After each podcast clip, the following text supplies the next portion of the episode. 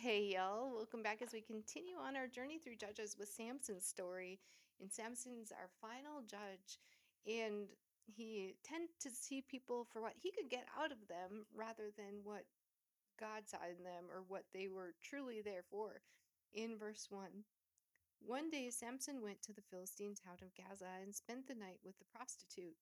Word soon spread that Samson was there, so the men of Gaza gathered together and waited all night at the town gates. They kept quiet during the night, saying to themselves, When the light of morning comes, we will kill him. But Samson stayed in bed only until midnight. And then he got up, took hold of the doors of the town gate, including the two posts, and lifted them up, bar and all. He put them on his shoulders and carried them all the way up to the top of the hill across from Hebron. Now, these were super heavy gates, and he carried the bars and alls just like they were nothing and up a hill, mind you. In verse 4, sometime later, Samson fell in love with a woman named Delilah, who lived in the valley of Sorek. The rulers of the Philistines went to her and said, Entice Samson to tell you what makes him so strong and how he can be overpowered and tied up securely. Then each of us will give you eleven hundred pieces of silver. So Delilah said to Samson, Please tell me what makes you so strong and what it would take to tie you up secretly. Samson replied, If I were tied up with seven new bowstrings that have not yet been dried, I would become as weak as anyone else. So the Philistine rulers brought Delilah seven new bowstrings, and she tied Samson up with them. She had hidden some men in one of the inner rooms of her house, and she cried out, Samson, the Philistines have come to capture you. But Samson snapped the bowstrings as a piece of string snaps when it is burned by a fire, so the secret of his strength was not discovered. Mm. Afterward, Delilah said to him, You've been making fun of me and telling me lies. Now please tell me how you can be tied up securely. Samson replied, If I were tied up with brand new ropes that had never been used, I would become as weak as anyone else. So Delilah took new ropes and tied him up with them. The men were hiding in the inner room as before. And again Delilah cried out, Samson, the Philistines had come to capture you. But again Samson snapped the ropes from his arms as if they were thread. Then Delilah said, You have been making fun of me and telling me lies. Now tell me, how can you be tied up securely? Samson replied, If I were to weave the seven braids of my hair into the fabric on your loom and tighten it with the loom shuttle, I would become as weak as anyone else. So while he slept, Delilah wove the seven braids of his hair into the fabric. Then she tightened it with the loom shuttle. Again she cried out, Samson, the Philistines have come to capture you. But Samson woke up and pulled back the loom shuttle and yanked his hair away from the loom and the fabric. Then Delilah pouted. How can you tell me I love you when you don't share your secrets with me? You've made fun of me three times now, and you still haven't told me what makes you so strong. She tormented him with her nagging day after day until he was sick to death of it. Finally, Samson shared his secret with her. My hair has never been cut, he confessed, for I was dedicated to God as a Nazirite from birth. If my head were shaved, my strength would leave me, and I would become as weak as anyone else. So he doesn't realize what she's up to here. The Philistine men had been in hiding. They he didn't know they were there watching this. She had kept them hidden while she tested these. And the Philistines weren't in his direct view. He didn't realize she he didn't realize what she was up to. But on the same token, I kind of feel like one should be suspicious at this point. But neither here nor there, he was not, and he told her his secret. We'll continue in verse 18. Delilah realized he had finally told her the truth. So she sent for the Philistine rulers.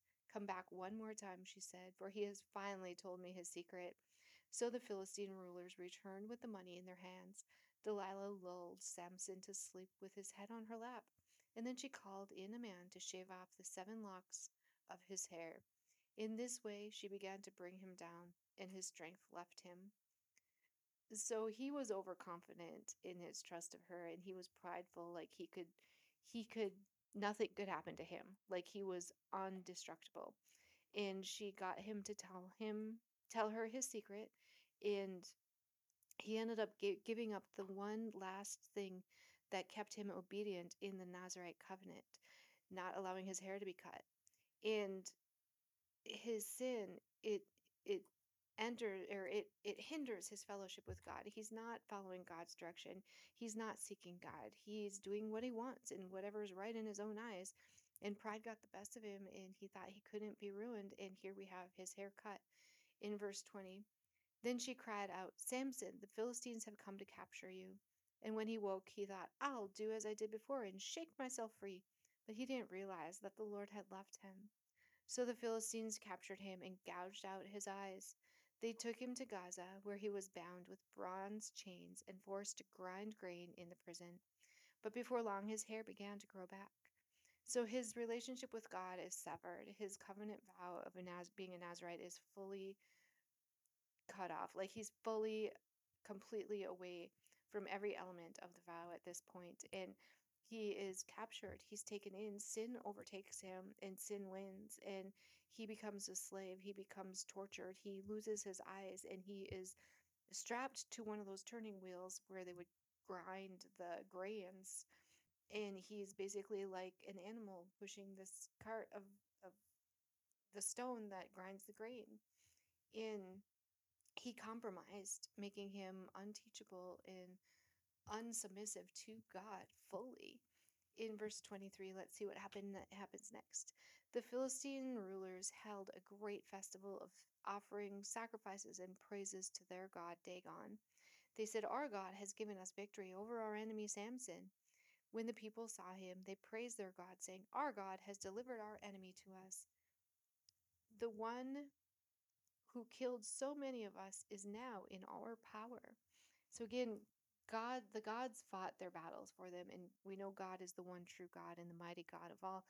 And they think that their God won, but that's not entirely true. In verse 25, half drunk by now, the people demanded, Bring out Samson so he can amuse us. So he was brought from the prison to amuse them, and they had him stand between the pillars supporting the roof. Samson said to the young servant who was leading him by the hand, Place my hands against the pillars that hold up the temple.